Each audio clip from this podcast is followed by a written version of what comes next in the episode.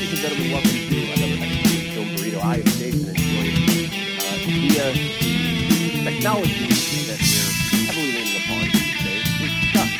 How are you today? Chuck? Um, I'd like to make a quick correction to that intro if I could. Oh, of course. You are telecommuting and leaning on the technology of the day. I am comfortably sitting in front of the microphone and board and computer right now. That's true. You're at the command center. I am in parts unknown in my uh, in my my bunker. In more ways than one. I don't know if you can call where you live a bunker. Sure, it's heavily fortified. Uh, I have I have provisions and supplies, and I can survive here for uh, a, an undisclosed period of time. How is it if I tell you the period of time, Then I just have to wait you out. well, you- you'd be waiting a long time. Let's just put it that way. I Uh, got how- lots of toilet paper. How is it fortified? Uh, if if I told you that, I would be giving up my secrets. I've and been to this place. It's, it's kind of like Star Wars. You remember the plans to the Death Star? It's like, hey, here's the weakness in this this uh, super fortress space station thing. I can't do that. I can't tell you the weaknesses and play. I, I don't want to tell you the ventilation shaft, so to speak. but you don't have in apartment laundry, so there is no ventilation shaft. That's true. So you- like, and you don't have sliding glass doors either. Oh, you you really are kind of I am pretty fortified. fortified. I mean, if it wasn't for the windows, doors, and, and paper thin walls, that would be. Well, yeah. That's all right. I feel the same way about my place. I, I moved my computer and everything from the first floor to the second floor because I'm like, I don't trust the the cut of these people's living around me's jib. There's a lot of a lot of crackhead looking MFers out here not Right. practicing social distancing, looking in my windows like, hey, what's he doing? And I'm like, nope, going upstairs. Looking like that dude from the Tiger King. The who me or them? Face in. No, the people around you. Oh yeah, that's uh, What's going on in there? somebody was uh, somebody was giving an interview in a bathtub outside. It was really weird. Oh man, that was one. Hey, well, that's a pretty good intro or, or a good segue into the intro of what we're going to talk about today. We are going to do uh, Film Burrito's Corona Apocalypse Survival Guide Part Two, where we're just going to talk about uh, stuff that we have been consuming, uh, kind of updating where we're at right now and how we're getting through the current state of affairs. Uh, and one of the things that has been on a lot of people's minds and on their lips is Tiger King. So um, you you actually watched this before I did. Yeah, so I my sister watched it and uh and then she she gave me the spiel that I gave you, which is every episode's a new layer and it doesn't end well, but it doesn't end badly. It's just disappointing, but it's a good ride. And uh, so I gave that spiel to you. You watched it and, and confirmed that that was pretty astute uh, uh, uh, uh, review. Well, I think that the yeah, I think the way that that, it was set up was such that you each each episode that went by it was it was another layer of weirdness that just kind of one up to the previous episode. And when you got to the end the payoff wasn't quite there. And, and another angle too you had you brought this up when we were talking yesterday. You said um, that there's there's part of you that wants uh, uh, each of them to kind of get their just desserts Spoilers. nobody really Spoilers. oh, who cares dude The six people who haven't watched it yet. Wh- wh- yeah that's true it feels like everybody has watched this train wreck I know I was talking with your sister a couple days ago, Allie, and uh, she's she's you know oh I have nothing to watch on it, and I was like Tiger King. She's like, "What's this Tiger King thing?" And I'm like, I gave her the same spiel, man. and she's like, I talked to her last night before I went to bed, and she's like, "So I watched the whole thing in one sitting." And I'm like, Oh, and and she's like, uh, this is a little weird. I'm like, yeah, but it's layers and weird it's i just think that's it's everything that's right and everything that's wrong with this country in a seven Yeah. episode arc. yeah it, we have the freedom to be whatever we want to be and these people take that to the extreme pretty much It's like uh, if you had to sum up Tiger King in one word, it'd be America. no for me it'd be train wreck train wreck can't look away but it's brutal. No, I think that's just yeah, that's yeah. I guess the train wreck works too. I just I I I like the the the very the the effeminate America because it, it is Oh. very you know Snap. America. Well, I did the the because it's the doing of the drugs. Oh I was yeah. trying to sum up with, with just one word, but some noises as well. go. That's where Vito America, guns ablazing in the air. Oh, just so bad. I wish we had So somebody to so do good. animation for the show and do videos for it Yeah. because now I just want to see an animated like uh, uh, Tiger King Joe Exotic shooting a gun, riding in on a tiger I'm that's shitting a rainbow. I'm surprised it's not out there yet. It's probably out there. I tell you though, that's one thing that has really helped me through the the corona apocalypse is all of the content, the memes and stuff. Because, dude, people are so quick on the draw with that stuff anymore. Well, it's It's just it's, it's out there. it's the the it's everything that we hate about the culture is now what's saving us from turning on one another. Well, I think so. I like think so. like I hate social media. I do. I do. It's the worst. I've participated in so many okay, Facebook, let's do this test now and I'm like, "All right, 10 things I hate." Uh, 10 bands I've seen, 9 of them are true, 1 of them are false. I can't wait for tonight's mystery. How many states in the U.S. have you been to? None. Cuz I belong to the US of A. That's right. One country. I um E pluribus unum. I what's the one thing that I, I oh so I I started going through um, Facebook Messenger because apparently when you when you remove somebody from Facebook they don't get removed from Messenger if they're like in your contacts Right. and I never go through the who's active online list it's usually just the top like six or seven people at the top that I talk to I scroll through and I just talk to them uh, on the on the regular and so I did a deep dive into I saw there was like 96 people online one day. And I'm like all right Wow. let's let's let's see who's on there. And uh, I reached out to a bunch of people I haven't talked to in a long time and it was nice to reconnect with them some of them out of state. Uh, my my good friend Chrissy she moved from uh, she moved from Ohio to, to Tulsa, Oklahoma, and when she got there, she informed me that uh, she was at a birthday party for a child for of a lady that she knew, and uh, they had hired Joe Exotic, the Tiger King, and so so love that only like three three three degrees of separation between jo- Joey Exotic and uh, and us, which I think is The funny. only, the only thing that would be better is if she somehow got pictures of that party and she she had them to share. We could post those on the, on, on the website. I mean, I That would be vaguely remember there being a like a MySpace picture of her with a baby white snow leopard, like or something. Like I have this vague memory of her having a big cat cub that is probably no longer with us. Uh, Probably not. Yeah. that's Under normal circumstances, yes, but yeah. I mean, it's an endangered species, and Joe, Joe Exotic is the worst hunter ever. So, um, but so yeah, there's like three three degrees of separation between uh, Joe Exotic and and you and I, and which means that there's four degrees of separation between Baskins and you and I, which I think is funny.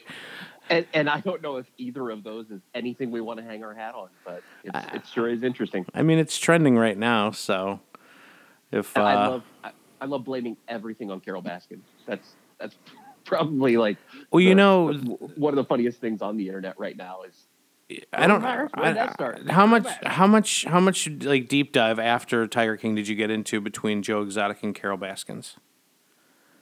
it's it's one Baskin by the way. That's, that's Sorry, Baskin. but how much? How much of a deep dive did you did you do? Uh, not a whole lot. Okay. whole lot, you know, So just a little bit of it was mostly memes. I'll be honest with you. Okay, so it turns that's- out that the two of them had tried to go into um, like a partnership together, where it would it would be that Joe would would get the the tigers in, you know, from these these dealers, and then use them in the zoo, and then when it was time for them to retire, or if you know there was a, a if he was breeding and, and there was a, a runt or something, that he would give it to Carole's uh, sanctuary, whatever, and that's how that they would work together for it. And um, and Carole got a little bit too, I guess, greedy with it, and she wanted more and more and more animals that that Joe wasn't able to afford, and uh, and so you know that's that's one of the reasons why, like Joe was trying to save money, uh, with using like the the old expired meat and stuff. Uh, from Yeah. from Walmart, which I which I thought was I mean I'm like that's kind of a good idea. Tigers eat raw meat in the in the wild, so expired meat's probably not not terrible It's for them. Get thrown out anyway. But it was funny because Carole came over and I guess did a uh, did a tour of uh, of Joe's facility just before everything sort of like stepped off between the two of them, and uh, and so she they went to the cafeteria and they she ate some of the uh, of the food or whatever, and uh, and Joe was like, yeah, we have thirty one different meats here, and uh, and I was like, that's that's a really weird number. Yeah. And uh, as Carole was leaving, apparently she had stuck a, a Liger t- uh, cub in her purse, and uh, and that's where you get uh, Baskin Robbins Ah. 31 flavors of raw Ah, meat. very nice. That was a really long way to get to a really bad joke. That was. I was trying to do it so straight faced to like reel you in with like the oh you know they were they were friends and uh, so I figure since you can't see me I can get away get away with lying a little bit more. Yeah, right. So- you could usually tell right just by looking at your eyes. What uh, was it? Was it the number 31? 31. Yep, That yep. was it. I, I Yep. know, I know. 31 different uh, flavors of meat. Although, although you probably could have got away with it if you didn't say that's an unusual number. You gave yourself away with that. well, I, it's because I knew you. It's because you giggled, and I'm like, I know he knows where I'm. Just Yeah, right. randomly pick a prime number out of the air. I already, I already screwed up when I when I when I pluralized her name. I'm like, ah, he knows, he knows where I'm going with this one. Oh man, So, good stuff. but anyways, yeah. So that's a true story. Yeah, you know what I I found funny is that that, that he he seemed to be her target kind of out of the blue. You know what I mean? Like like she I I get that he has his target set on her, uh, no pun intended, but he's got his sights on her because she calls him out specifically and says he he's enemy number one. Like of all of these places where they breed cubs and all that crap, that's the guy. And she kind of points the finger at him. So when she points the finger at him, he's got her as enemy number one right off the rip because he's like, dude, why are you coming at me? Specifically, out of all these people across the, the country, I'm the one that you got to point the finger at. I don't know if that's So- hundred percent true. I think that you know the documentarian can can cut and, and paste a story together as they see fit. But what I will Sure, think sure. say that I think makes sense is that she's probably gone after everybody who was in the movie and then some, or in the series and then some. And Joe was probably the most uh, unhinged or easiest to rile up. Everyone else seems like they would have gotten super angry or mad and retaliated, you know, with with money. And whereas Joe just got upset and made funny videos, and so like if you're poking the bear and the bear's just excuse me giving you hits on your social media account, why wouldn't you just keep Yeah. poking that crazy bear? So I think I, I think she probably true. went after would- everybody, but she does she she does hone in on on Jose Exotica. Uh, uh, like very, very, very, very, yeah. very quickly, and But I uh, recall, like, and I and I can't quote it specifically. I would have to go back and rewatch. But I, I think she said specifically, he is the worst offender, or Yeah. something along those lines. Like, I, again, I would have to go back and, and rewatch. But it, it, she, she gunned him out first. You know, like very specifically. So I have no doubt that she went after all of those guys. But she definitely singled him out as "quote unquote" the worst offender. yeah. Well, it was it was it was her and Chris Hardwick uh, that were working together on that. Really? Yeah, because So he was from singling. Jenny McCarthy. No, no, he was singling people out as well, and so Carole Baskin Oh. Robbins, Thirty One Flavors, was like, "Hey, you're a fat alcoholic at this time period in, in life. Why don't you hop on the good fit, foot and do the wrong thing with me? I'll give you a tiger." and he was like, "I can eat a tiger." I could eat it. I could eat a tiger for hours. Uh, I miss fat, drugged out, drunk Chris Hardwick. Not that he was. Yeah, he was I, fun. he. I mean, he's. I, I like Chris Hardwick now. He's definitely a nicer guy, but like, It's like before you realize Jared was a was a pedophile, and you're like, you kind of want to see Right. Fat Jared again, like you want to see him put the weight back on, because you're just like, you're sitting in your underwear on a hot summer day, and your thighs are stuck together while you're eating a, a Big Mac, and you're like, fuck that guy, and his giant And pants. I, and I don't believe it for a second. All you did is eat Subway and walk. You're so full of it. Like I eat Subway all the time, but I get a lot of cheese and cream based uh, sauces and extra meat. You know what he? You know what he did? He would walk to Subway, and they would go like two and a half miles out of the way to run past a daycare. That's terrible. While while the kids are out playing. He's he just he's just r- running by after he's like, I just had six inches of meat in my mouth. I got to go take a run down by the by the daycare. That's why Subway discontinued their. Remember, the Subway used to have the three inch sandwich. That's why they discontinued it. He was giving him a five dollar foot long. Here's Oh. here's a flaccid turkey for you. Mmm, it's only three inches. Got half the calories in it. My name's Jared Fogle. I love your Jared Fogle voice, by the way. It's not. doesn't- It's not anything what he sounds like at all. Hi, I'm Jared Fogle. This is my prison voice. Hi, boys. I'm old Greg. That's what that voice is.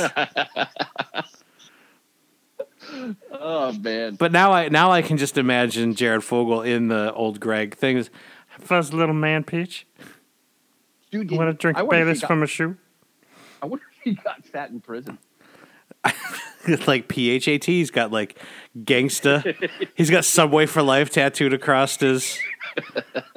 Does it got say it just says sub life on it instead of thug life? He's got grills in, but it's it's actually just like grill marks on the chicken breast because they're not they're just painted on. Right. like- Painted on grill marks. How many years do I have to put in before my image can get rebooted? Oh man. Don't want to ruin my brand. Gonna be sponsoring Huggies soon. Mmm.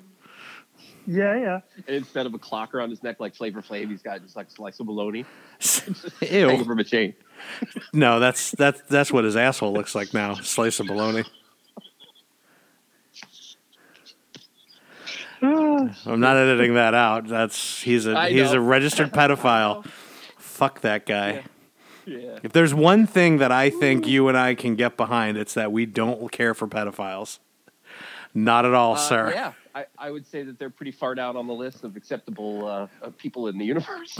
It's like there's like the normal people that you hate, and then there's like the people that you really fucking hate, and then there's like Jared Fogle and his friends. Jared, yeah. and then Right. and then the Tiger King's like hovering in and around the in the Fogle area. or the Fogwa, if you The Fogelverse. the yeah, the Nexus to Fogle, Oh man. Jared's Junction. Jared Junction. Uh, yeah, it's like Shining Time Station, but like run down and seedy. right. And no no Ringo Starr to be seen. Instead anywhere. of instead of trains, it's just old buses. Did you miss your stop, little boy? Uncle an old sh- an old Chevy Nova driving by just and backfiring in the background. with Bondo across the side. Uh, Well, that was a fun tangent to run off on. yeah, I don't even know what are we talking about again. Getting getting I through the getting through the pandemic Oh, apocalypse. yes, the Tiger King. We Yeah. started on Tiger King, veered off from there. Well, when you when, when you asked me what I was consuming, I was like, I got turkey chili with beans and I had some soup. Yes. But you meant you meant entertainment wise. I'm having pork carnitas. Um, so I so on the on back a little bit to the topic of like the doing the Facebook stuff that I just try to stay away from a lot. One of the things that you called me out on, which I'm holding true to being true, is it, I did um ten unpopular opinions that you have that you don't care, like things that you are popular that you're like I don't see why. And one of them I put in there was podcasts.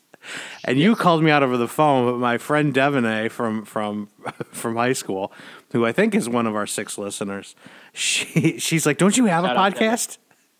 And I'm like, yeah, just because I have one doesn't doesn't mean I like them. I think they're That's dumb and pointless. I only listen to totally five. I only listen to five podcasts, and and, I got caught up with that. BS. Yes, that's where I call BS because you can do a podcast but not listen to podcasts. So when you say I don't like them, it's like okay, I, I'm doing one because I'm not, you know, I'm just talking to my buddy and we're recording it and putting it out there in the ether.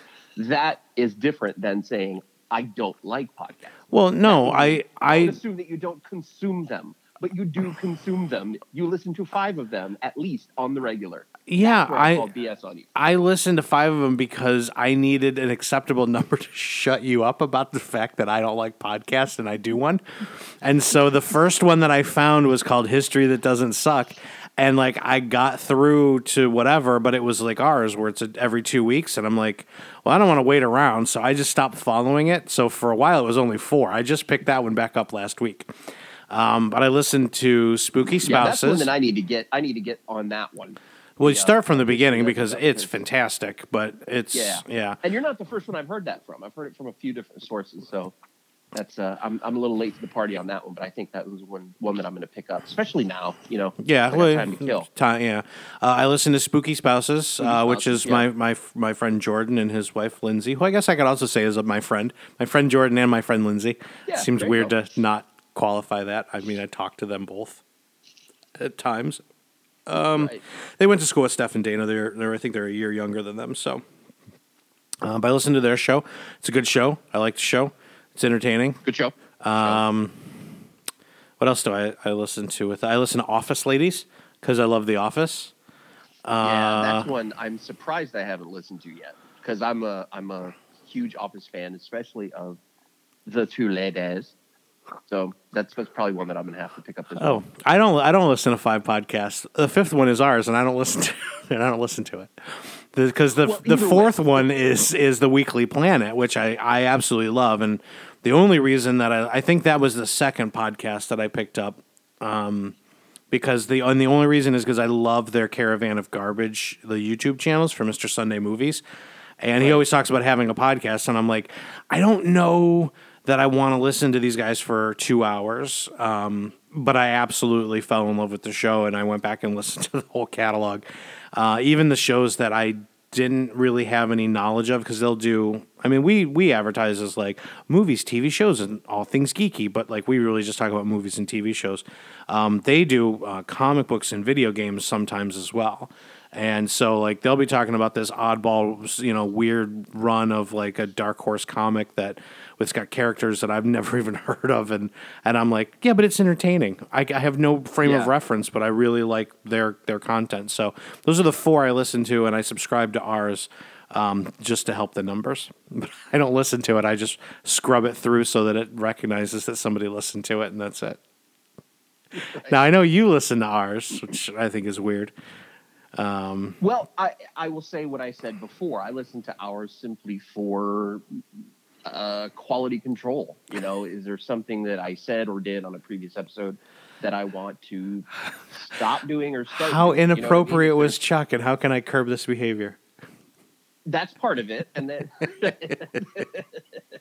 then there's how many times did I say um or like See, or that or is my why. pacing, stuff like that. I, I I want to I want to give the best content possible, and in listening to it, that's really the only way. I not to mention, I think we're pretty funny, so I get a kick out of it when I re-listen, and I'm reminded of things that that we might have talked about and said, and it's just I don't know, it's entertaining. So Yeah. Well, I, when we had uh, when we had the the social media person, and she would listen to the show, she would always bring up jokes because she went back to listen to everything, and she would listen to the upcoming shows like a w- for, for two or three times on the the hosting website before it published, and she would always be like, "What does this mean?" And and I had, would have to respond back and be like, "I have no idea what you're talking I about. know.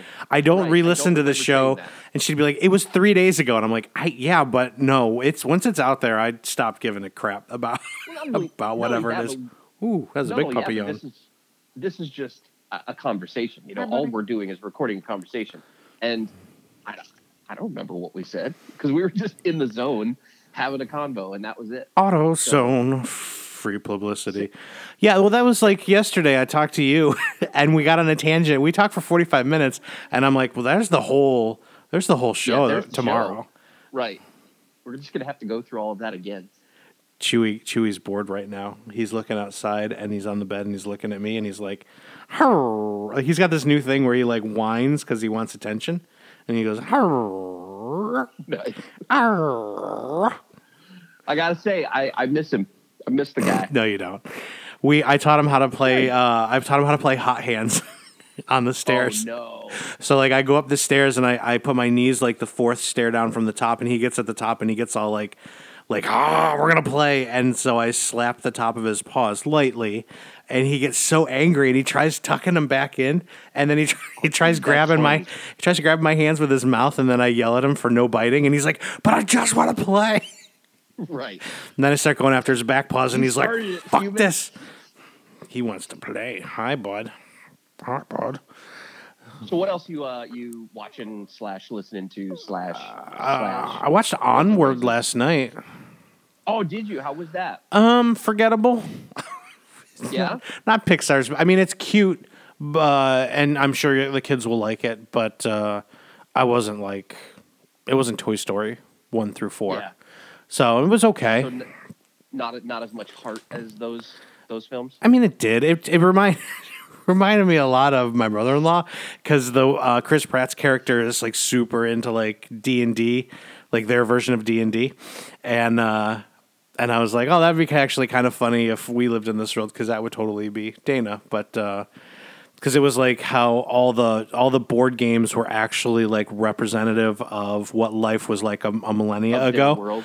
and they're like when magic really existed and they're like they go to like this this castle or whatever and they're having uh they're having like children's birthday parties there but it used to be like a torture den or what- or whatever run by this hideous beast but she's now like the main server. And uh Carole Baskin? yeah it's carole baskin. She's Got she's spreading sardine oil over everything. So like there was there was funny funny moments and parts in it but overall like it didn't hold my attention. I was i was you know on my phone and Yeah. and bsing and stuff with with people doing my top 10 lists.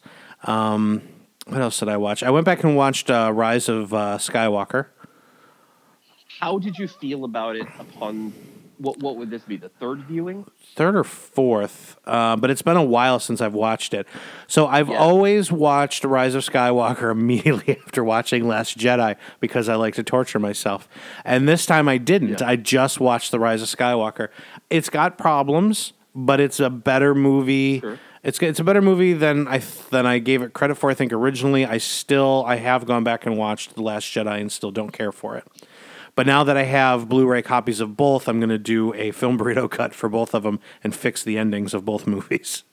So Nice. and then retitle them so they make sense. Yeah, I uh The Rise of Skywalker should have been the middle movie, and The Last Jedi should have been the name of the last movie. And The Last Jedi should have ended with how Rian Johnson ended it, which was them telling the story of Luke Skywalker, and you know the kid uses the Force, and they pan up, and they're like next generation, like giving giving it to the stars, and that would have been a perfect ending. Uh, and then the end of Last Jedi should have been the opening scene on Mustafar and Exegol of Kylo Ren, and they should have left it on the cliffhanger of the Emperor's clone body being like, "She's more than meets the eye, Optimus Prime," and then fade to Wow, that's black and uh, that's how they should have ended it. And that's how I did the the, the rough cut with the uh, bootleg cam copy that I had for a while, and uh, and it makes it better. It does. It really does. They just need to swap those two scenes out, and it's perfectly fine. You can get through the rest of the flaws, the crystal foxes, and Luke being a puss. Like it's all fine because JJ fixes it Yeah, I- retcon I wise. have no problem with the Crystal Foxes either. I, see, here's the deal. I think that I think Rise of Skywalker was a great film in and of itself because it was a basically an homage to Episode Four. It was it was Episode Four for a new generation. Essentially, is what it was. no, So you mean Force Awakens? Rise of Wait, wait, Skywalker that- was I. Rise of Skywalker was Jedi. That's what I meant. That's what I meant. Force Awakens. Force Awakens was episode four for a new generation. Not a reboot, not even a remake. It was just inspired by and basically, you know, plot was lifted. Okay. So that was great in and of itself. I think The Last Jedi, to the extent that it was a bad movie, was only a bad movie because of the existence of the Rise of Skywalker, and vice versa, right? Because No, because Rise of Skywalker didn't. No, because I didn't. me, follow me. Follow me here. If if we, I'm if we so do- angry. Okay, following you. If if we do Last Jedi, and then Rise of Skywalker follows that continuity, and and it takes the things from uh, Last Jedi and and works with them instead of just destroying them and negating that whole movie, then I think that that uh, Rise of Skywalker would have been a better movie because I think I think the the failure of Rise of Skywalker is that it it tried to undo Episode Eight stuff and redo it in nine, right? So if you take if you take if you take Last Jedi out, Rise of Skywalker is basically a continuation of The Force Awakens. It kind of skips over Rian Johnson's movie. Yeah, So- I'm fine with that. The fact that it's there, the fact that that, that uh, Last Jedi exists, makes both eight and nine subpar movies, No, or or, at least no, you less you are wrong. less wrong. good than they could have been. You No, are I have a different opinion. I'm not wrong. Well, just the way I your opinion sucks. Oh, no, well, here no. That's what I'm going to do. I'm going to blow you away with my logic. No, you won't. Okay, but you can. But you can. You know, give it to the audience and let them decide. eight okay so what is it four five and six seven eight nine so okay seven is is a is a jo movie for a new hope that's we can all get behind that and it worked Yeah. we all got a nostalgia hard on for star wars and was like oh it's so good rub my nipples and um and then eight came out and we were like collectively not all of us. Oh, that's energy drink coming up. That's terrible. Collectively, but not all of us went.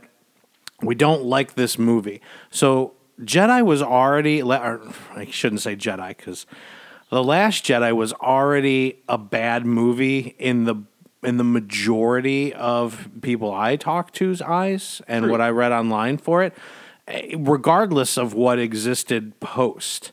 So eight was already critically acclaimed and fan unacceptable.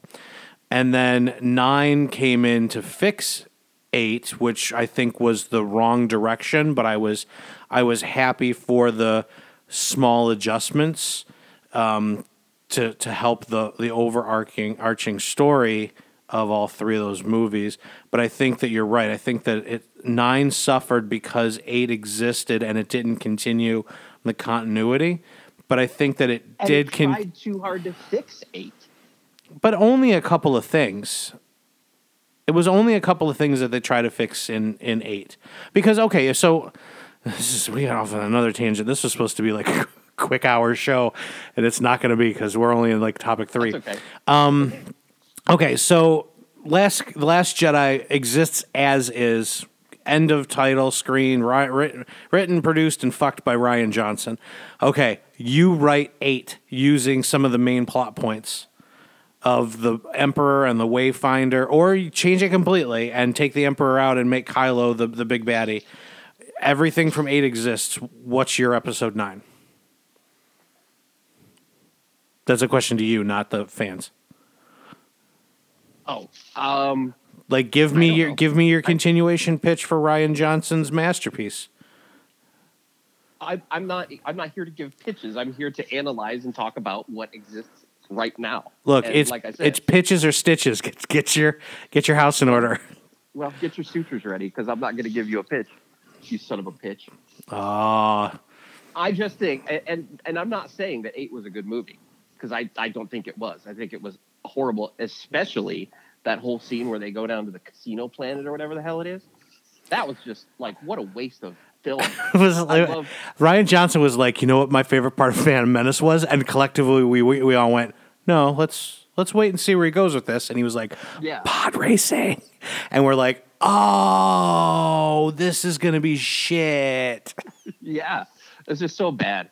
Benicio del Toro was fantastic. I will say that. Yeah, I really um, wanted him to come back for, like, I I wanted him to, ha- him to have a small redemption arc and be like, the one thing that they fixed from Last Jedi that everyone was like, "Yeah, no, we we like that." And I liked his little stutter. Yeah, he reminded me of his character from uh, Usual Suspects.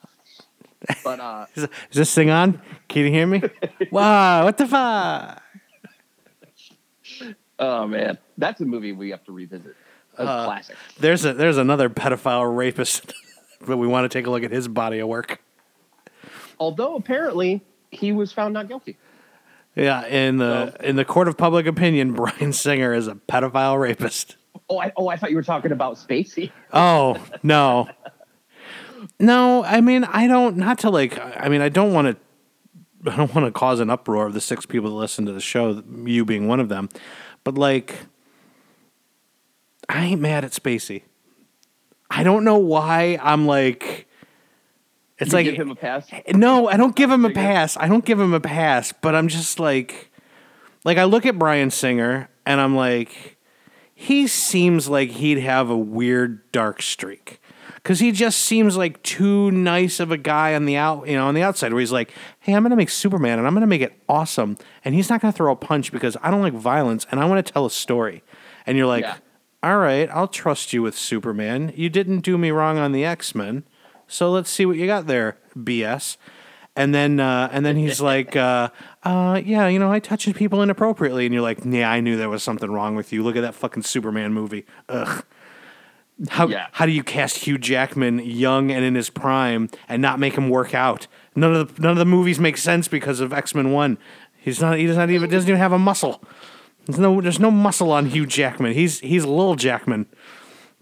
Dude, to say that Hugh Jackman didn't have muscle in X Men is like that's like that's like me sitting back watching a football game and going, "These guys suck."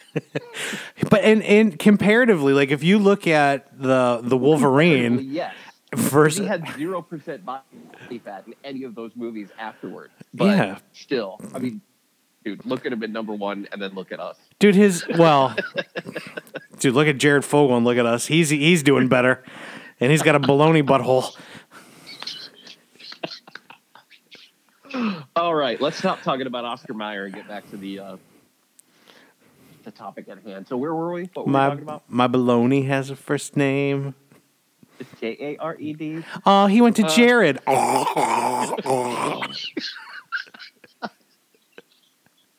The Galleria of Pedophiles.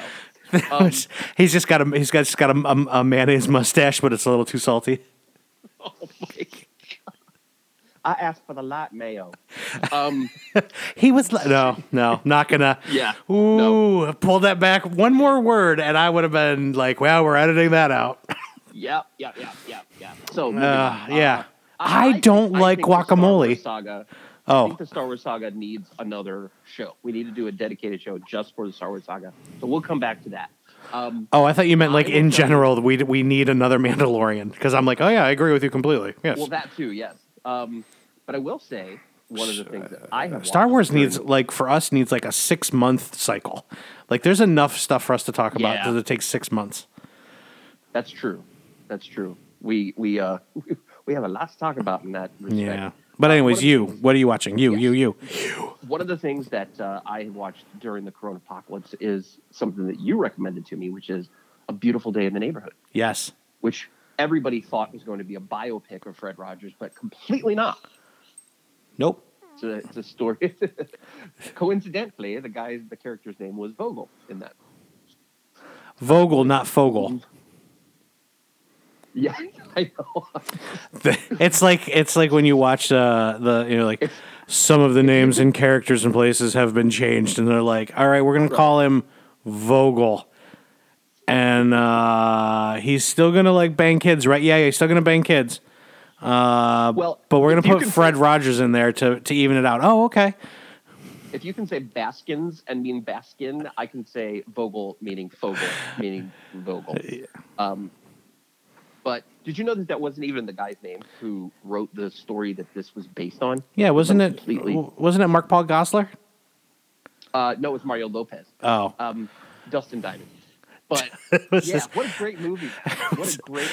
so so an, a beautiful day in the neighborhood was a reworking of the Dustin Diamond Saved by the Bell story that got they got him ostracized from the cast, and they just reworked it with like, okay, we're gonna we're gonna keep some of the themes, but we're gonna tell it allegorically with Fred Rogers as a, a secondary character instead of AC Slater, and they're like, greenlight it. And what they cut, I was actually I I got the Blu-ray, so I was watching the deleted scenes, and one of the scenes that they cut was uh, Jesse Spano getting high on caffeine pills and saying how excited she was, and then immediately she was scared. So Yeah, uh, you know what? Uh, So a lot of people don't realize this about that Saved by the Bell episode. She was she was doing Showgirls at the same time, so those caffeine pills she was taking, she was really on, and she had she was up for a really long time, and she did that freak out in the pool scene where she's just flopping around after se- same same day, same day, Same day. So yeah, was she was really excited. Yeah. I see. That makes sense. Makes a whole lot of sense. What does she call Versace in that? But what? What does she call Versace in that? Like she pronounces it phonetically, like Versalius, Versace. Yeah, I don't know. It, so is That's it it. is it true that um that that's a, that Showgirls was supposed to be like a loosely based on the Jenna Jameson story?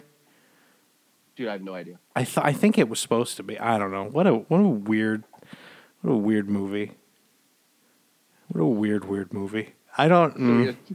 we're, gonna, talk about this Fred Rogers movie, or Yeah, I need a palate palate cleanser. Let's talk about let's talk about Fred Rogers. Those Dude, little those derailing. little puppets. we're derailing more than an M Night Shyamalan movie. Oh God, I do not care for his movies. Uh, okay, so one of the things I loved about this movie is how it started and ended as though it were an episode of the show. Yeah, I like that you too. got the same aspect ratio, the same, you know, it, it, I think it was shot on the same film stock as they used back then. They completely rebuilt the entire set, and and they shot it actually at uh, WQED in Pittsburgh on the same soundstage that they did Mr. Rogers' Neighborhood. So they basically recreated everything exactly the way it was on the same soundstage, using some of the same lighting, in fact, to do uh, all of those those sections where they start the movie and end the movie. Um, Did they know, I- use the um the, the puppetry? Like was the were the puppets the same or were they re- recreations? Because I want to say the puppets are in the Smithsonian.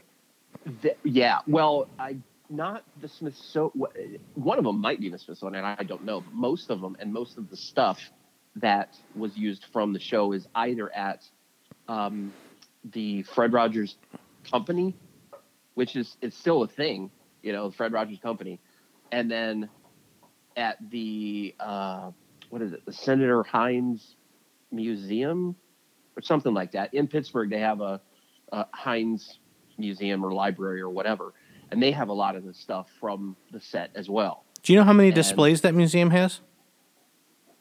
Uh, Fifty-seven, Yes. not not thirty-one though, because we already did that joke. Yep. But Um, another prime number.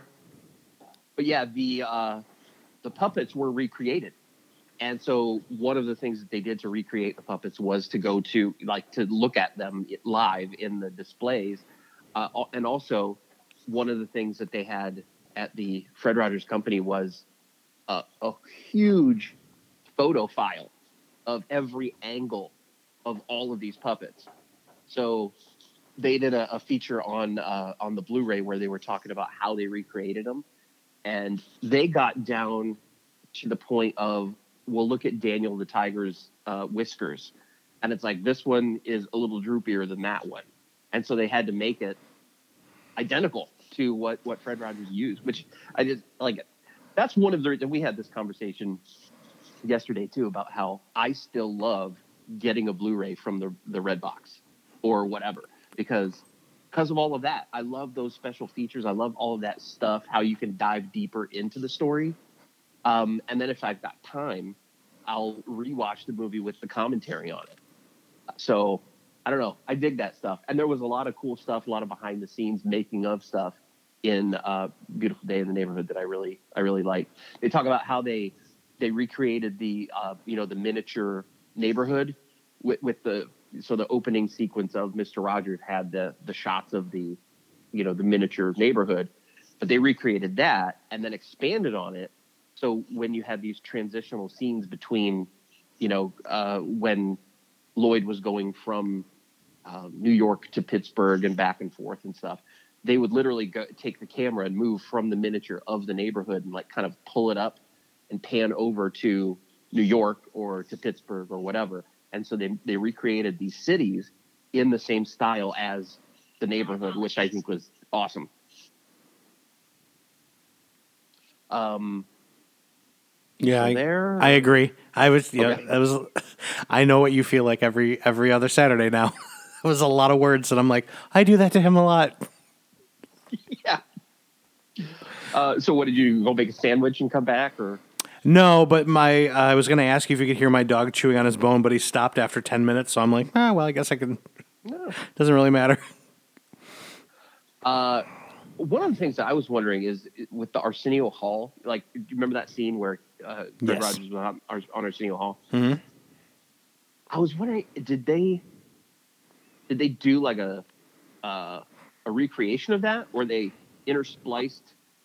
Because I know Arsenio Hall doesn't look that young anymore, but the way that they they cut that, I I think he like shook his hand or something. It's um they actually used leftover um stuff from uh from um Forrest Gump. Oh, is that it? Yeah. Okay. That's why it. Zemeckis has a, uh, Zemeckis. It's a production credit in there. Now the Oprah one, that obviously because they cut back and forth, Yeah. so you get a shot of Oprah, a shot of Tom Hanks. Yeah, I think I think that they Arsenio, brought He helped him put on a jacket, I think. Yeah, I, I think that if I were a betting man, I would say they de-aged Arsenio Hall and recreated it. I don't believe that they green screened in digitally that whole thing and then manipulated. I mean, they, they have the technology to do it because they obviously did it for Forrest Gump, Right. but I, I would say they probably just de-aged Arsenio Hall and Well, look at uh, uh, Living with Myself, that Paul Rudd show. That dude, the the VFX in that show were off the chain. He he literally has a fight scene with himself in like the the very last episode of the show, and you can't tell that it's you know digitally enhanced. Yeah. it really looks like Paul Rudd's fighting with himself. well, that's Or like the clone Captain himself. America versus Captain America in uh, in uh, Yeah, Endgame. right. That's a good one too. But that was one of the things that I was hoping in the special features they would touch on is is that you know that aspect of it and kind of some of the uh, special effects. But what I really dug is that they didn't really do much with uh, Tom Hanks to make him you know look like Fred Rogers. You No, know, they gave him Tom a Hanks. hairpiece and some eyebrows. Tom Hanks is such like I love Tom Hanks as an actor. I would say that he, if if I gun to my head, my favorite actor of all time is Tom Hanks, and I think a lot of people can say that. I think Um, he's probably the best actor of our generation. Eh, It's between him and Jack Black. Um, Oh, I was gonna say. Uh, I was gonna say. Um, shit, I don't even remember his name. The guy from Napoleon Dynamite. oh, Heder. Jon Heder. No, I I really do think Jack Black is an underrated actor, though. I think he's underrated. I don't think he's I- anywhere near the top of the list of best actors of our lifetime. I mean, just the last two Jumanji movies alone, watching him play a a black kid and a white cheerleader girl and himself, and then going as far back as the straight man role in Cable Guy, like Jack Black's pretty pretty amazing actor. Um, even though it's it's mostly in comedic roles, I mean, I, he was. Um, God, what? I got two words: Nacho Libre. Forget about it. Yeah, well. Jared Fogle. There, back on the list. Jared Fogle, Donald Trump's everything. there you go. Oh, Um, man. so what? So you you told me uh-oh. this. What did I tell you? Uh, I can't remember your exact quote, but you said it on air. You said it on one of the shows. It was Oh, it's a very important movie. One of the most important yeah. movies in the last like five years or something. Movies. Yeah, that's it. That's it. One of Because yeah, I just think that I think my my my sentiment was that uh, it's a movie that reminds all of us uh, asshole adults out there that what it was like to to look through the the, the rose colored glasses at the world and just see friends and fun and love and you know good times as opposed to how horrible things are. Um, that being said, this new generation of quarantines that are going to be coming up are going to be very angry at the world because they're all stuck inside their houses. the Coronials. Is it Coronials or will it be the Quarantines? Um, well, like we said in the previous episode, I hope neither. I hope somebody comes up with something more creative. Yeah. Um, although both of those are more creative than Gen X, Gen Y, Gen Z. Well, let's be real. I, Um, I do have to I do have to I I I listened to an article or whatever and now I'm I am arguably the last birth year 1979 uh, of the the Gen X versus millennial versus Gen Y whatever the next the next little step is. Uh, you're full on Gen Xer because you're a year and a half older than me so you're you're right you know you're you're a little more in, in the in the the mix than I am, but I did read an article where it said that the Gen Xers are might actually wind up being the salvation of this this pandemic crisis because of how we were raised. and I was like, okay, I'm interested now. And it was it was because we were raised without the internet as kids and Yeah. because we were raised with the internet as young adults that we still remember a time when it was okay to just go outside and go for a walk and it was oh chewy's and like going for a walk what are we doing um, oh no. it yeah it's, it's wrong wrong sorry but um but like we also grew up like antisocial like we were the first real antisocial generation where we're like collectively we're like we don't want to be around anybody even the people that we like um and Yeah. so like we're okay with yeah like we're well when we're the forgotten generation too we're because it's always like okay boomer okay millennial and we're like yeah we're we're here too Yeah, but nobody We're stuck in the middle going, yeah, we were latchkey kids. Shut, shut up. nobody fucking cares about us and honestly we're we're okay with that but um yeah i think uh i think a lot of uh a lot of the saving grace and and people not going stir crazy is going to be because they're they're Gen Xers and or or directly know a Gen Xer who can kind of calm them down and talk them off the ledge and be like, look, if you haven't seen Daria yet, then maybe you want to sit down and just watch that, and it'll help Right. you it'll help you burn through a couple of weeks of your life, and you'll feel better about it. Yeah, I'm going to put on reality bites and we'll talk after that. So if you can get past the uh, the scene where they sit down for dinner and the one kid's uh, covered in gasoline, then then we'll you know we'll talk. um, so yeah, I think that I I uh, I think that with everything that's going on, I think you and I are are poised to to be okay in our solitude and boredom.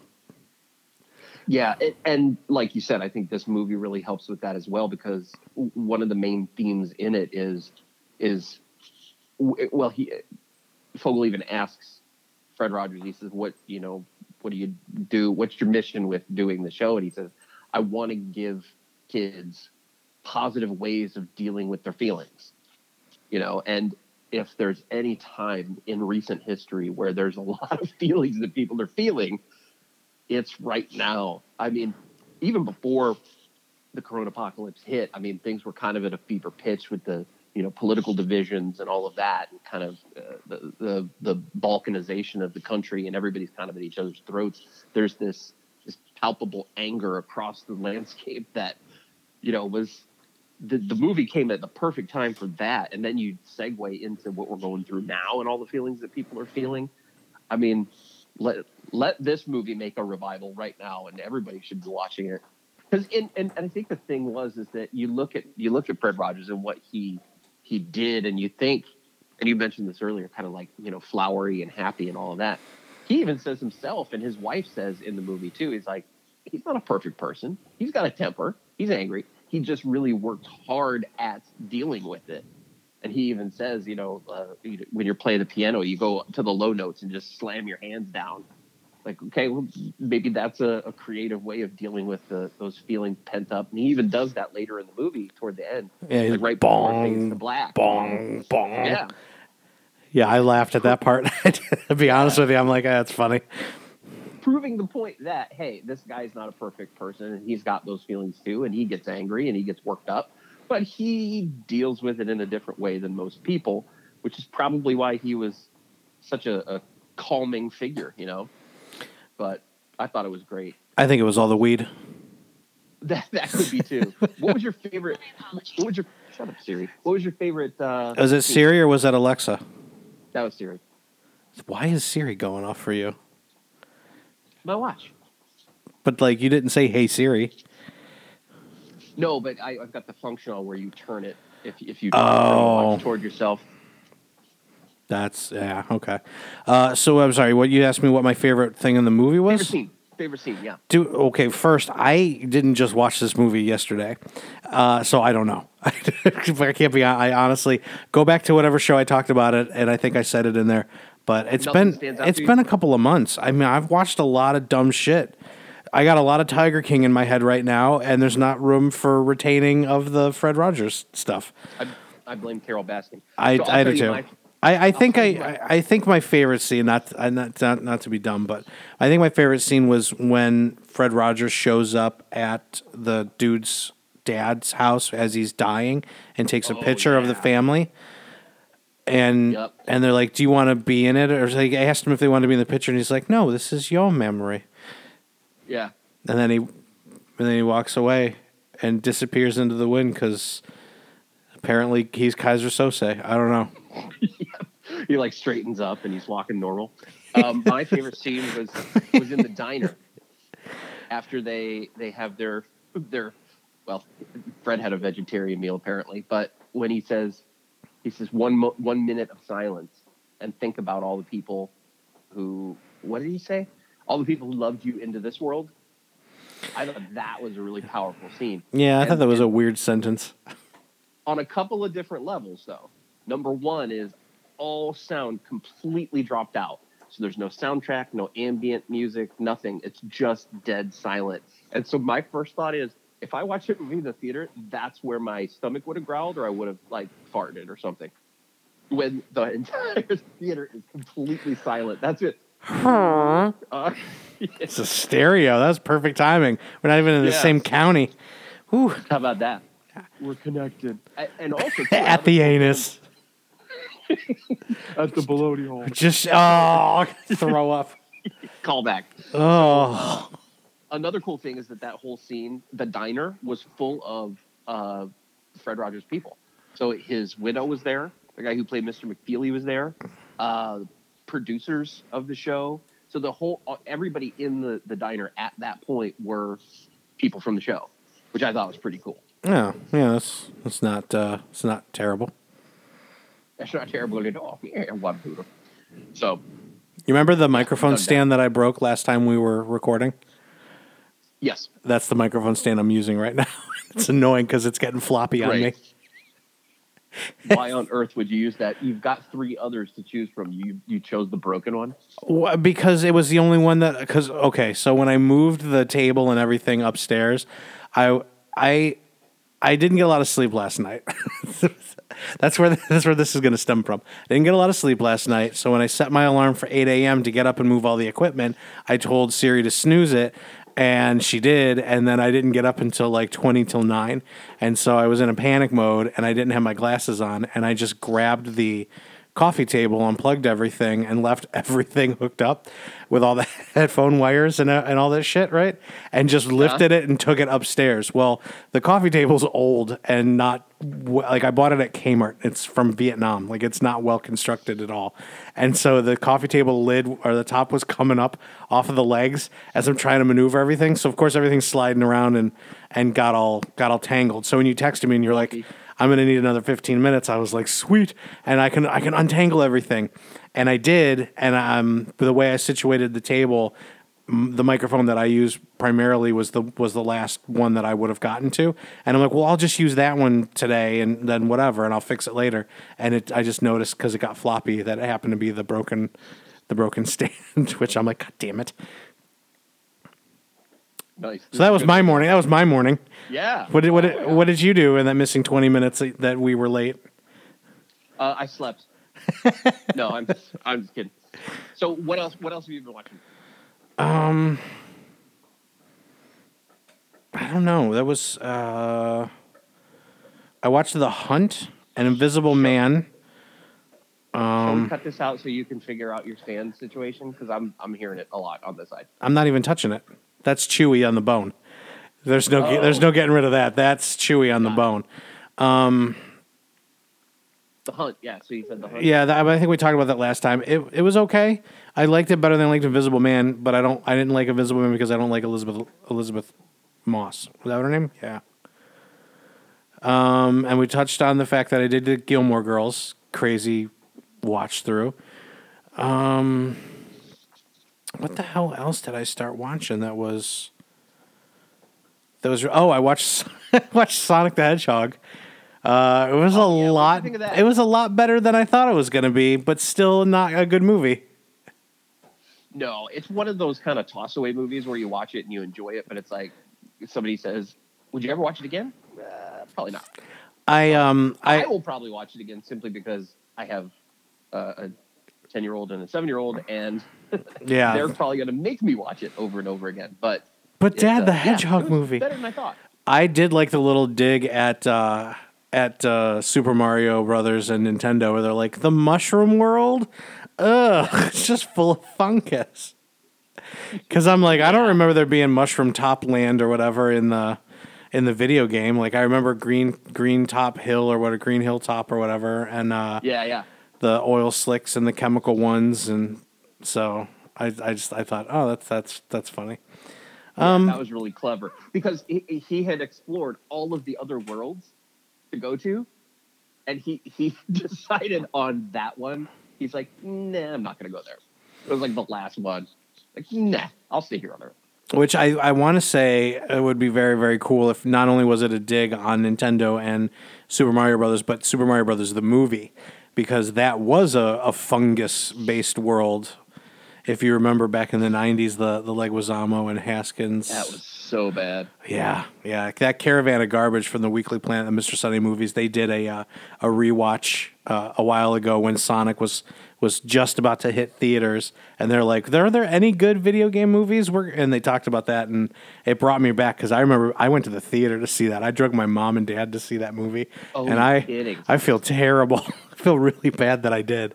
It makes me thankful that I don't have kids so that I can choose to watch these shitty movies and and I can choose to watch them once as as opposed to having to watch Frozen on a loop cuz I I don't think I could handle that. Uh, you have a you have, you're a much better person than I am because I couldn't That's, do it. there's no doubt about that at all.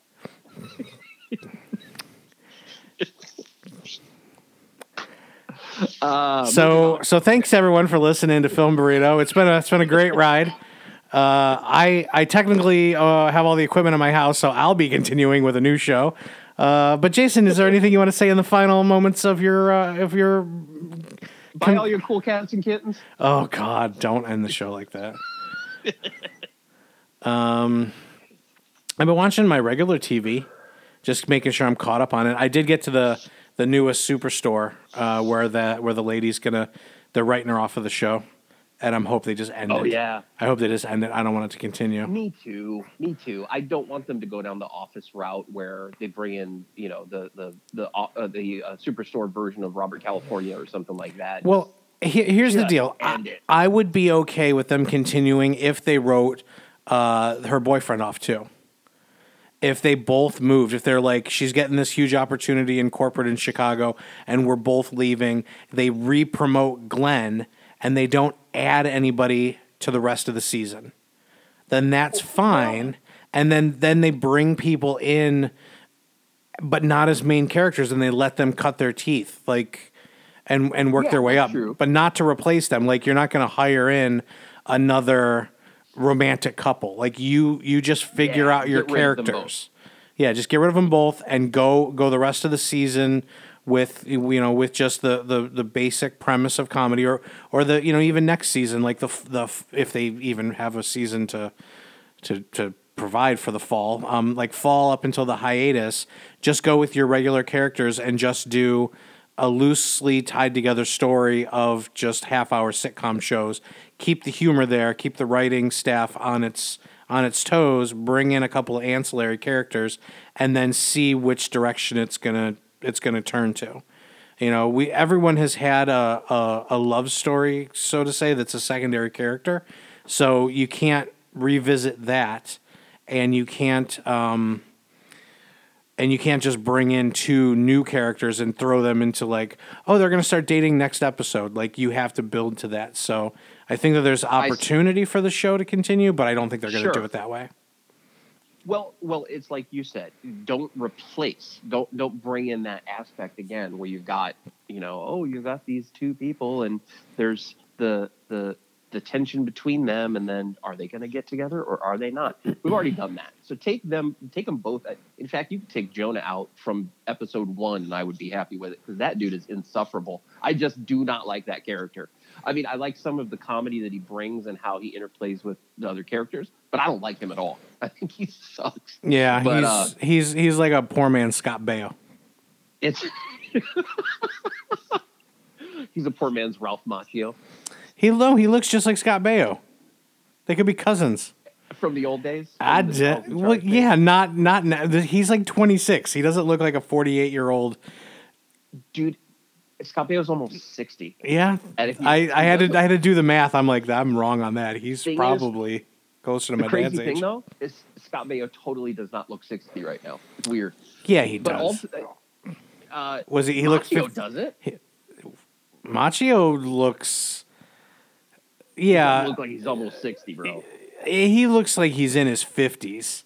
When you look in his eyes, you're like, Sure. he, that th- those eyes are as probably as sunk back in as the grotto at Hugh Hefner's Playboy Mansion.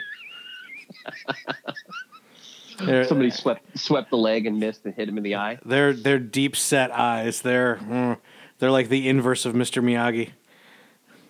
I, I'm hoping that uh, when I'm in my fifties, I I look similar uh, in terms of just the the the level of acceptability. I, don't wanna look- I I hope that my body stays exactly the same, fat and furry.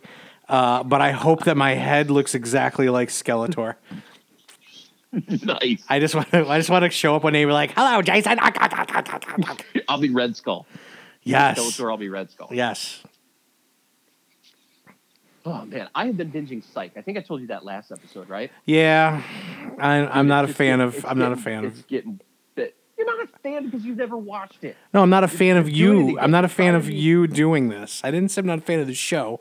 I said I'm not a fan of you binging Psych Why? Because uh, you're Because like to be contrarian. No, because what's going to happen is the next like four to six years of my life, you're slowly going to get me to watch this show that I don't want to put time into watch, and eventually I'm just going to wear me down, and I'm going to watch the show, and then I'm going to go, oh, what I. I, I wish the show was still on, so, so that I could watch more of it. When I you could just not tell me about Psych, and then I could live a happy, uh, a free life of not knowing that it's good or bad. It's like. Who was it that watched Monk that kept trying to get me to watch Monk? And I put my foot down and I'm like, I will me. not watch anything that was on USA. Unless it's Gilbert Gottfried's Up All Night, I don't care. Or the Laff-A-Lympics, I don't care. Unless Dirk Uh. Dastardly and Muttley are in there, I'm not watching it. I don't care. Psych is awesome, and I'm I'm actually not even oh. trying to convince you to watch it. Who's in I, it? I don't. it's I don't think I have. it's reverse Lear psychology. You don't even know that you're doing it. Yeah. Your whole family does that stuff to me. Even your mom. Don't you dare talk about my mother. I She's like- over there and I'll kick you with my robo boots. She's always like, you should eat more vegetables, but you know, don't if you want to. And I'm like, damn it, Monica, now I got to eat corn. It's not even good for you. She knows what she's talking about. No, you're. Um, I don't even know who's in Psych, like who the main character is. Is it Brian Brian Dice Dyson Green, Brian Austin Market, Brian Brian- Brian, Brian Boston Green. Market?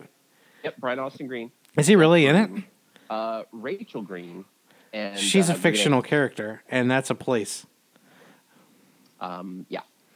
So it's uh it's James Roday and Dule Hill are the uh, I don't know who they are. uh, Sean and Gus, and they are awesome. They're just like the the because a lot of times you have on a show you've got you know the main character and then he's got his love interest, blah blah blah, and it's like, but this show, it's it's like a buddy cop show. You've got these two best friends who've been best friends since they were little kids, and it'll it'll jump around too. Like some of the cold opens in the show are flashbacks to when they were kids. So it'll show them as kids getting into mischief, and then flash forward to present time, and then they go out and solve a mystery or whatever. But it's it's Do so they do they rewrite history? They do. It's quick witted. It's full of of pop culture references that are just are you know so quick. Sometimes like I have to rewind it because I'm like, wait a minute, did they just say that?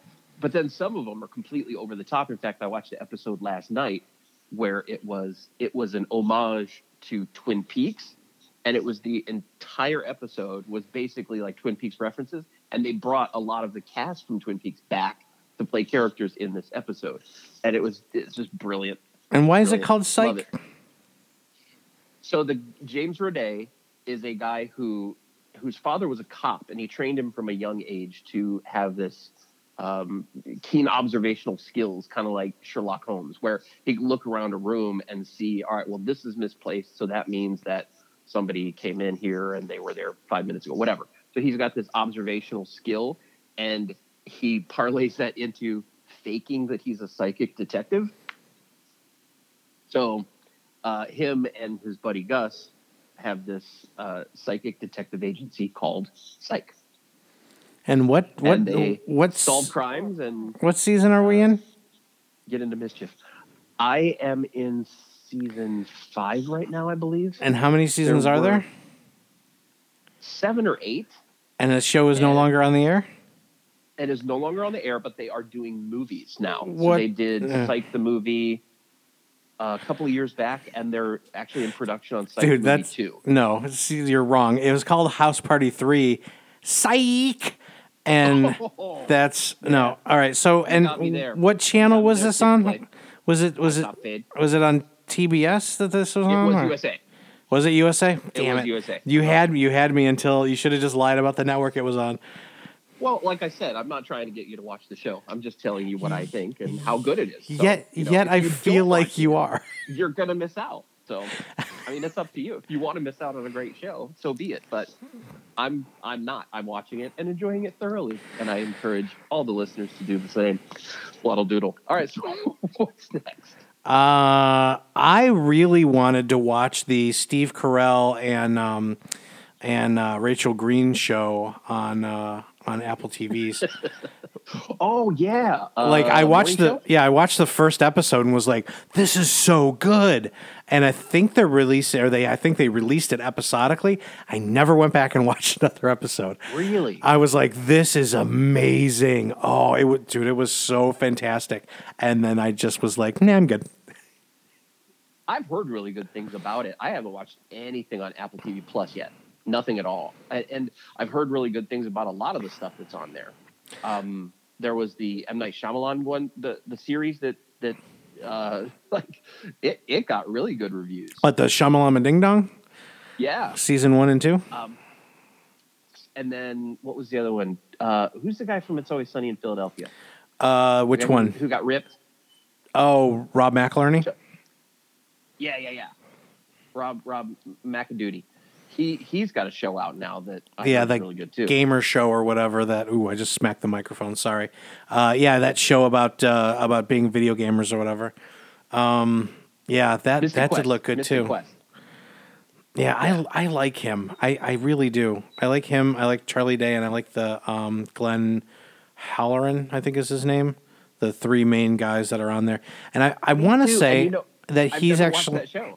Oh, really? Um, you, it's you, there's no middle ground with it. You're either gonna love it or hate it. Uh, Dana and I love it. My sister hates it because they're the worst people in the world, and uh, and it's true. Like it's it's oh, it's so like it's cr- it's so every episode is a cringe-worthy episode for some reason. Uh, they're just terrible people, and What I network was it on? it was it was on FX and then FXX, Uh, and it's see, still that means on. no FX because I don't watch anything from FX. Oh, you never watched The Shield? Huh. That's interesting. I seem to I seem to remember somebody giving me VHS tapes of the first Nope. two seasons. But I Nope. I guess I must I must have been thinking about uh, You're talking out of your Fogle. I don't know even know what you're saying. I'm talking out of my baloney hole. That's right. I'm just blowing hot baloney air. That's that's what it is. All right, Oscar. Ugh. Nunez. Um Nunez business. I'm sleepy still. I want to go back to bed. I'm tired. I want to do this in the morning. Um, Nothing to do. I know. I well, I got work today. Um. Oh, Chewy Did you have wants to to. work today? Is that what you said? I have to. I technically don't have to work today, but like I gonna work today Oh, why would you do that? because I got stuff to do. Nah. Um. What you gonna So, do, huh? What you gonna do? so the Matrix. Zombieland 2. Oh yeah. I had a dream last. Zombieland 2. I thought it was Zombieland one. which was great. Which Don't reinvent the wheel. Just do do your thing. Which I'm yeah, I'm just like, meh, it's not a bad movie. It I didn't watch the first one and then watch that one. So I was I went into it with like, yeah, I remember this from the first movie. That's clever. But Yeah, I don't know. I like I like the doppelgangers. I thought that was pretty funny. Yeah. And then that oh. that one shot, uh, the one shot fight that they do in the the Hound Dog. Uh it's been a while since I've seen it. Where, well, so the doppelgangers they go out and they fight the the Z's and they come back in and they're like, oh, that was awesome, and we you know we we won and and they turn into zombies and they have to fight them. Our heroes have to fight the doppelgangers and they do it in one. It's not a continuous shot. In fact, Oh. part part of the behind the scenes uh, thing is, is that they show that how they shot that and you can see where they stitched some of those scenes together. But even so, I mean, there's a lot of long takes in it, and it's pretty pretty good, pretty good. Larry, Larry David all of a sudden. It uh yeah, with that one it's been I think I watched Zombieland 2 and and the Fred Rogers uh uh baloney pick at the around the same time. So it's I don't remember those movies very much. I haven't uh I haven't watched them. My dog is freaking out. He wants to do something. I don't know. I think he can hear you. I think that's the problem is that Yeah, he hears misses your me too, man. he's like He misses me. I know there's supposed to be two crotches here. and I can only smell one of them. He misses my dulcet tones. This is your baloney boat. Ew. Ew. I grossed myself out with that one. Bologna is such a versatile meat when it comes to exploring genitalia. Oh my. Didn't know where Oh, that I sentence was going. Yeah, I'm. Yeah, I, I, I wish I was in charge of editing because there would be a lot we pull out of this show. Why? What's wrong with this Um, show? Uh, Murray, the, the Bill Murray coda at the end, where they they're like, "Well, it can't be a Zombieland movie without Bill Murray." So they, they go back and uh, have him at a press junket for uh, Garfield Three, Oh, and then everybody starts zombified, so he has to go out and kill everybody. And he's just like nonchalantly walking through. He goes to the craft services table, dumps some stuff off a tray, and just whacks somebody in the head. I'm afraid of no ghosts. I uh, I did not see that. Was it like post credits? Yeah, Yeah, I didn't. I didn't. I just turned the movie off after it was done. I'm like, oh, that was oh, entertaining. Oh, dude. Now I got to go back and fix that. Yeah, you got to fix that. That's really funny. So I had a dream. Al Roker. Al Roker was, was interviewing him, and he he goes zombie, so he has to kill Al Roker. And he's like, "Mr. Roker, big fans." That's weird. I love. Ugh, I had a dream about uh, last night about wa- rewatching the Matrix movies, but I started with Matrix Three, and then I immediately woke up, and I don't know what that what that says or why I had that dream, but now I definitely Wow. don't want to watch any of the Matrix movies. The, I guess the fourth one got got postponed indefinitely because of all this uh, grossness. Man, we could do a whole show on things that got postponed because of this, or or at least their release dates got pushed back and stuff like that, Yeah, or uh, or, or things that are going to be going to VOD instead of going to the theaters.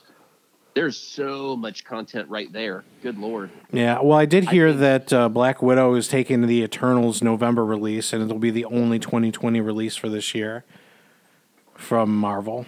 Um, and so everything's Which being kind of- pushed back. I'm kind of glad they're doing it that way because I, I don't think that th- it would have gotten its its its due if it was on uh, Disney Plus. You know what I mean? I think Black Widow is a movie that you got to see on the silver screen. Yeah, I mean, it, would it be great to, for them to release it for free in like high def Blu-ray? Oh yeah, I'd love that. But Yeah. they I've heard I've heard other podcasts um, say like you know they could do uh, like a, a one time rental, but you know there's you have to you know uh, how would you account for like if if you your mom your dad your brother your sister all sat down and paid twenty dollars to to rent Black Widow like that's you're not getting the full amount of money that you would normally. So like it, it would skew everything and as soon as it would be released, you know, digitally once it would be available for free online immediately and so it's I, I guess Yeah. it's better that they're they're doing it this way. He is really chomping down on this bone. Um, it's better they're doing it this way for because I, I do believe that it would make a billion dollars, and I think that you know it was. It sounds so weird to say, but like I think it's important for Marvel Studios to continue to get this massive influx of of money so they can continue reinvesting it in either reacquiring their properties or making better, more sophisticated films. Yeah. Like when you look Yeah. at the eh. the step ups in technology from Iron Man 1 to Endgame and you realize that Tony hasn't been in a real Iron Man suit since Iron Man 2. it's all been digital recreations other than the the the head cam shots where he's got the uh, you know where it's uh, it's on his face directly in the dark like that's really the the the only part of the suit he's worn since like 2 Right. it's all digitally it's it's all digital when and and Favreau had him had him actually in this the suits they were you know carbon fiber or plastic or whatever. Um and and it's seamless. It doesn't look you know like any any better or worse than it did in one. I mean it looks better because it's you know different suits or whatever but like you can't tell like stacked up next to one you can't tell that it's not it's not really there. And uh yeah, that that was one of the things that I was really blown away with the most recent Marvel movies, the Spider-Man ones and and Avengers Endgame and all those, is that you look at those, particularly Iron Man and Spider-Man, you you really can't tell that that's not real. You know, when when the mask peels back, I mean, obviously it's you know, Yeah. okay, that's not real. That's not practical effect, but yeah just looking at the character walking down, you know, walking through the the scene. Well, when you look at Spider Man, look, look at all three Spider Man franchises, and you can you can see the the leaps and bounds that that CGI has taken in the last twenty years. Oh yeah, big. Like because each one of them has fully CGI'd versions of Spider Man in there, and you're you're just like, oh, I can tell now. You can kind of tell back in the day with the Tobey Maguire. And then with Andrew Garfield, you're like, oh my God, it's so much better, even though these movies are terrible. And now you look at it and you're like, it looks like a freaking cartoon. And then you look at Tommy H and you're like, can't tell what's what's real and what's not real. you want to see a real crazy dichotomy? Watch the original Jumanji and then watch the most recent Jumanji, because both of those movies have CGI uh, primates running through the scene, and it's night and day. Oh, yeah, well- from first Jumanji were so bad. It's looking back 1995 versus 2020. Like, you gotta, Yeah. you, you, you, and you know. just the advancement of technology in in what seemingly, I mean, in the grand scheme of life, is a pretty short amount of time, really. But the advancements are just mind-boggling, and I I dig it. I mean, Although you watch uh, Dolittle, which I didn't watch, um, I haven't either. just the trailer, it's like, man, it's it looks good. Don't get me wrong, it all looks good, but it just looks there's just too much CGI. It, it you know, put put a little bit of practical effect in there. It just I don't know, got flooded with uh with special effects. Well, it's like what we talked about with Call of the Wild, where you're like, dude, seriously, that's what you're gonna put. Like, you have a full on main character that is CGI in a dog. You can't do a dog that looks like a real dog. Yeah. Like, why does it look so bad? It's not even. I don't like. What studio is putting this out? Did was it the same studio that, that did Sonic? Like, is did they cut the funding for Call of the Wild so that they could redo Sonic because he looked so bad originally? Like, why? Yeah. Why is? Oh, he's just all licking my arm right now. Um, why? Why is it so bad? Because it looks like he's he's acting with a two dimensional hand drawn dog. Yeah, and that that's the worst part about it because it looked like a, a great movie, but then you see those shots of the dog and, and it, he just doesn't look real enough. No, and and honestly, like we need to start realizing that eventually one of these movies is going to be the last movie Harrison Ford's in, and we don't want to run into a situation with like we did with Sean Connery, which is where he goes out on League of Extraordinary Gentlemen, and we're like, mm. Yeah, and we don't want we don't want Harrison Ford obviously to die. You know, I'm talking more about retirement, but like if he does pass away, you know, like we want the last we we don't want it to be like Kubrick either, where you're like dude, I wish I would have seen Kubrick's version Shut. of AI, but instead he went out on Eyes Wide Shut, and you're like, Yeah. fuck. Right. I rewatched that during because we were going to do a Kubrick show. I rewatched Eyes Wide Shut uh, in the last couple of weeks just because it was on my things to do list because it's one of the Kubrick movies that I've seen once and was like, nope. Because there's a lot of Kubrick movies I've never seen, like Barry Lyndon and uh, Lolita, the original. Uh, s- he did like a version uh, or a, a short skit in like Seafarer's Way or something for Disney back in like the 50s. So, um, Yeah. but yeah, like there's, you know, of, of his main core movies, like I've seen all of those, but that was the last one where I'm like, Glory. No, no, I didn't see that one actually. No, I uh, like I've seen uh, Shining, Clockwork Orange uh, in 2001, and Full Metal Jacket. Those are what I consider his his core movies. Spartacus. Uh, no, I have a Spartacus. I just don't. I don't have a wanting desire to see Spartacus. I th- it sounds dumb because it's a really good movie from what I understand. It's in the AFI Top 100, but I'm like, meh. That was an idea you floated for the coronavirus thing where you're like, we should watch all the AFI Top 100. And I'm like, there's a lot of movies on here I do not want to see. And then you were like, yeah, uh, Birth of a Nation's not on my list of things I have to watch. I'm like, I go, I own it, but I don't even want to watch it. Well, but then I, I did a little bit more research and and we determined that it's not even on the list anymore. They took it off in 08, I think. making They making made- strides during the Obama presidency. Let's get uh, let's get that in Song of the South thrown into a vault and just uh, let's kind of forget those ever happened. Yeah, because that's that's the way to do it. We'll we'll replace it with Twelve Years a Slave and and and uh, we'll digitally remaster uh, what Amistad and it'll be fine. yeah. If we pretend the history didn't happen, it's like it didn't happen. I guess that's Though, yeah, but in, in all fairness, theory. in all in all fairness, those movies are rough to watch, no matter what uh, your your belief system is.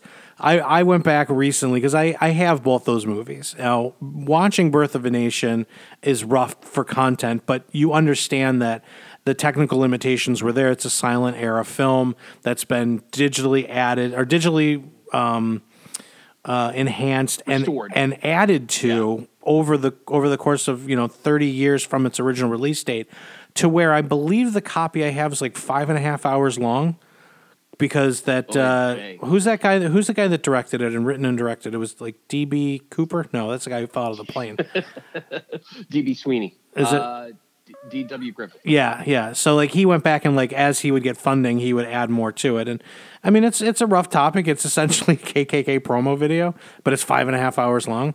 Pretty But- much exactly what it was. Yeah. But you look at the you look at it for like the technological advancements, and and you're like, it, it- for me, like watching a silent era film, like I don't have high expectations of what it's going to look like, and so when I see something clever, I'm like, oh, that's that's interesting.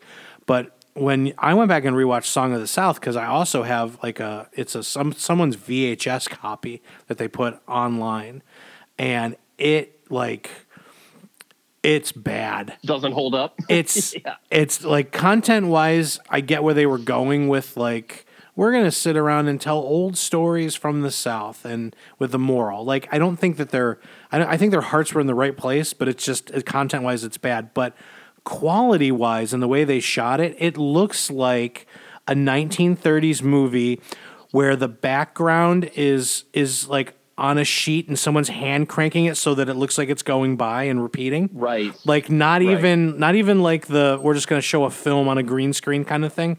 Like like bad like bad bad and you can tell that the wagon that they're in at the beginning is like not moving at all and you know poor lighting in indoors and yeah like it's it it just visually I'm like this looks absolutely terrible not not to mention the fact that it was lifted off of VHS copy that's been stepped on Yeah. for like 40 years but Well, I think that's part of why. I mean, setting aside the you know the social um, uh, taboos and things of that nature from the movie, I think that's that's probably one of the reasons why it wasn't a more popular movie anyway. It just wasn't very well done. Because there's plenty of Disney movies that you know are aren't um, you know might not be as well known as uh, you know Cinderella or um, Snow White or Um, Even some of the, I was gonna say some of the live action animated where you could really tell that they sunk some money into the budget. But um, Yeah. some broomsticks, Pete, the original Pete's Dragon, Pete's Dragon um, exactly. even Swiss Family Robinson was. I mean, n- and there was no animation in that, but I mean, still like a higher budget. It was a well put together movie. Yeah. Yeah, the thing is, is like I anyway. I went and saw Song of the South in the theater. My dad took me, and then his his friend he grew up with, Donnie, took his kid uh, named Butch, obviously, uh, like my dad's name. So that's weird. Um, like I remember the four of us went and saw that without my mom and my sister in the theater. Like they re-released it in the '80s, and I thought it was a brand new movie. And I mean, obviously, it's not. So 1946. yeah, like I'm like, obviously, this is a, you know, going back and watching it now. But in the '80s, I thought it was brand new, and I didn't think anything of the the whole. You know, I was Well, yeah, we Seven we or all eight. Knew, we all knew Zippity Doodah. Like that was Yeah, that's right. I was trying to think of the I was trying to think of the song, and I just kept thinking of the uh, the country song, "Song of the South," "Sweet potato pie and a shut in my mouth." I'm like, that wasn't that wasn't in there at all. Yeah, Zippity Doodah was. Uh, I mean, that was in our kind of in our our minds, uh, our social. Uh, what do you call it? I don't Lexicon, know. It was.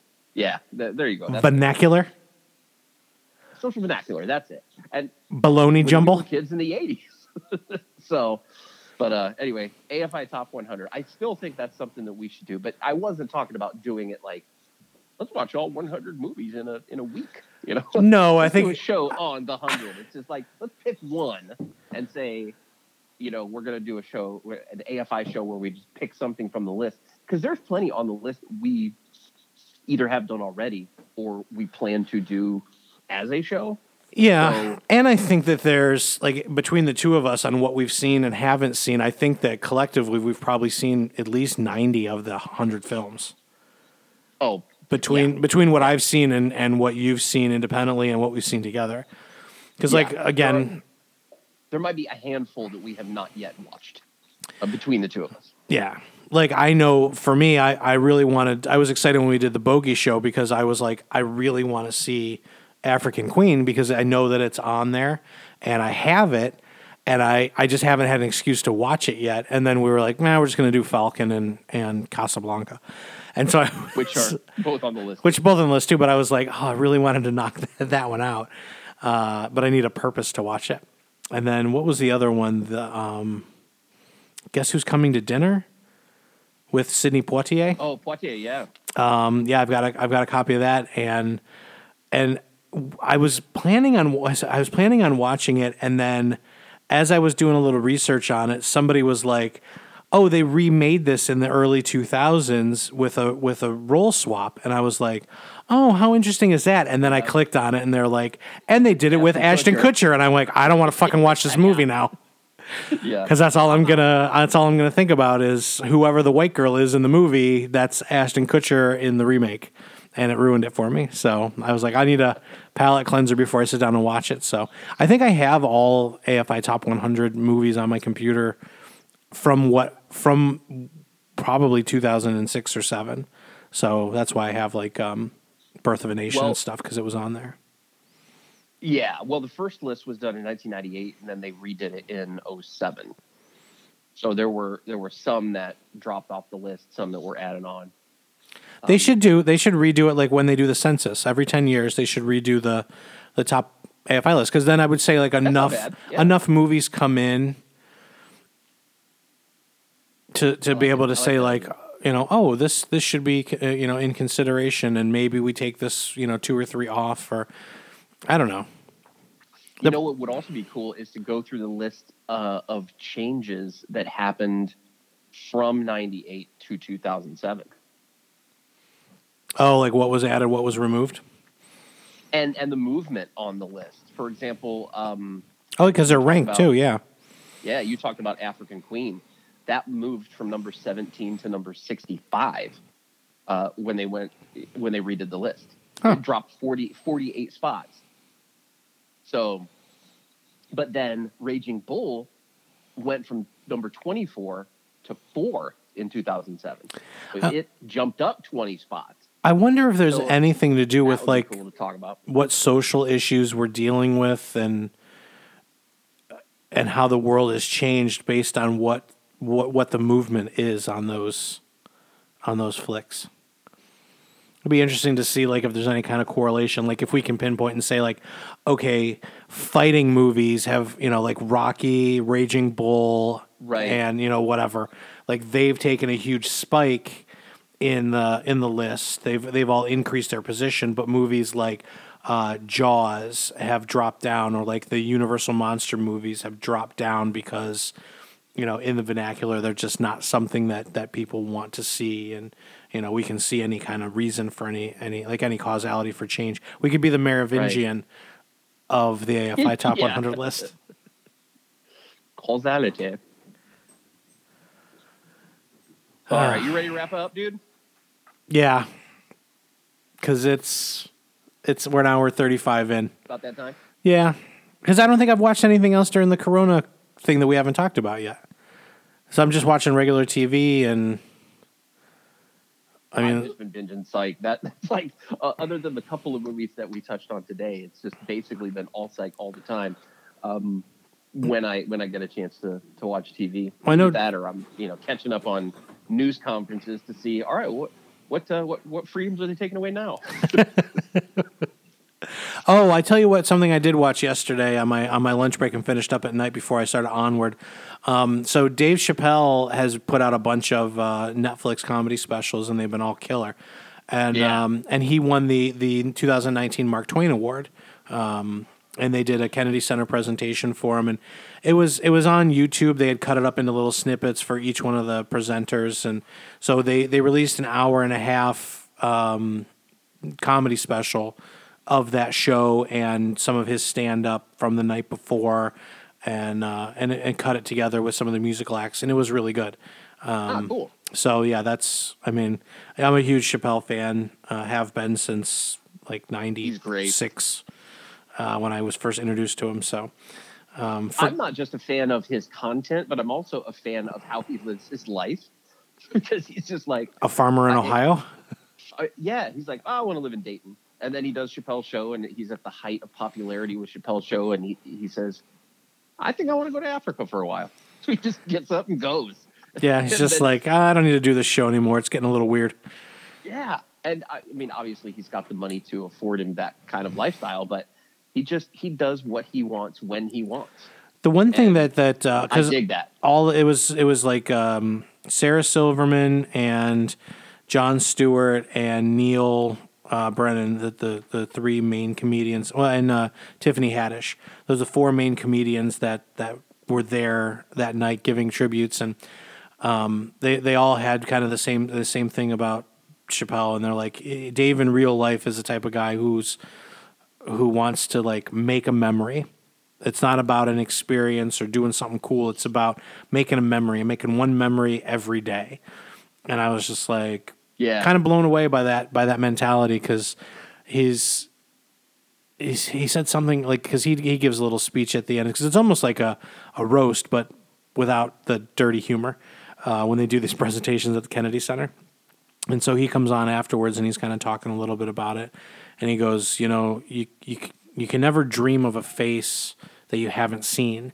And he goes, and the, the funny thing is, is that what we get paid to do for a living as an art form, we see a lot of faces, and they all have the same expression on them every single night, which is looking directly at you and smiling, and that's a gift.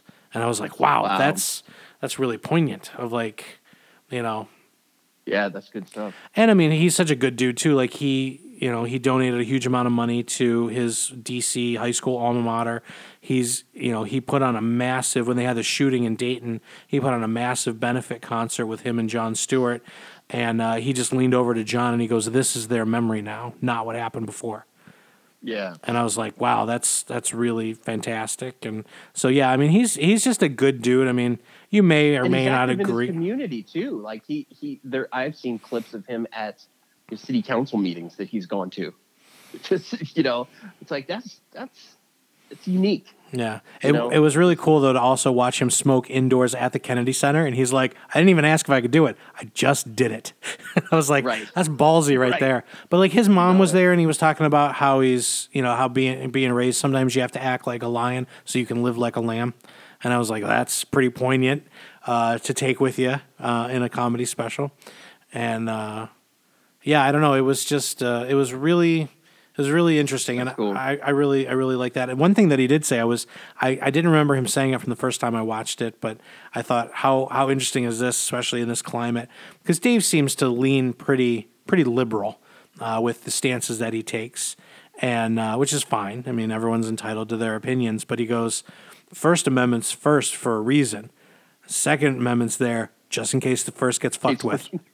Yeah, I was like, that's. I know that's not uh, a direct quote that he came up with. I know that's from somebody else's head, but that's a that's a pretty damn good quote. I uh, I love uh, Johnny Cash's quote. He said uh, he said I believe in everybody's right to uh, burn the American flag, but I also believe in the right to bear arms so I could shoot you if you try to burn mine. yeah, that's a good one too. Awesome. Hmm. All right. Well, in the wise words of, uh, of Dave Chappelle and Johnny Cash, I think that's a good note to end on. Oh, So, I thought you were gonna be like, uh, in the wise words of Dave Chappelle, "I'm rich, bitch," and then just hang up the phone. there you go. I wish I would. In retrospect, I wish I would have done that. I wish you would have too. It'd been really funny. But uh, but we'll we'll wrap on note that note. So uh, go to filmburrito.com, subscribe, uh, share us with a friend, and until next time, you cool cats and kittens. I'm Jason. Fucking hate you so much. That is Chuck, and we are Film Burrito. We'll see you next time. Bye.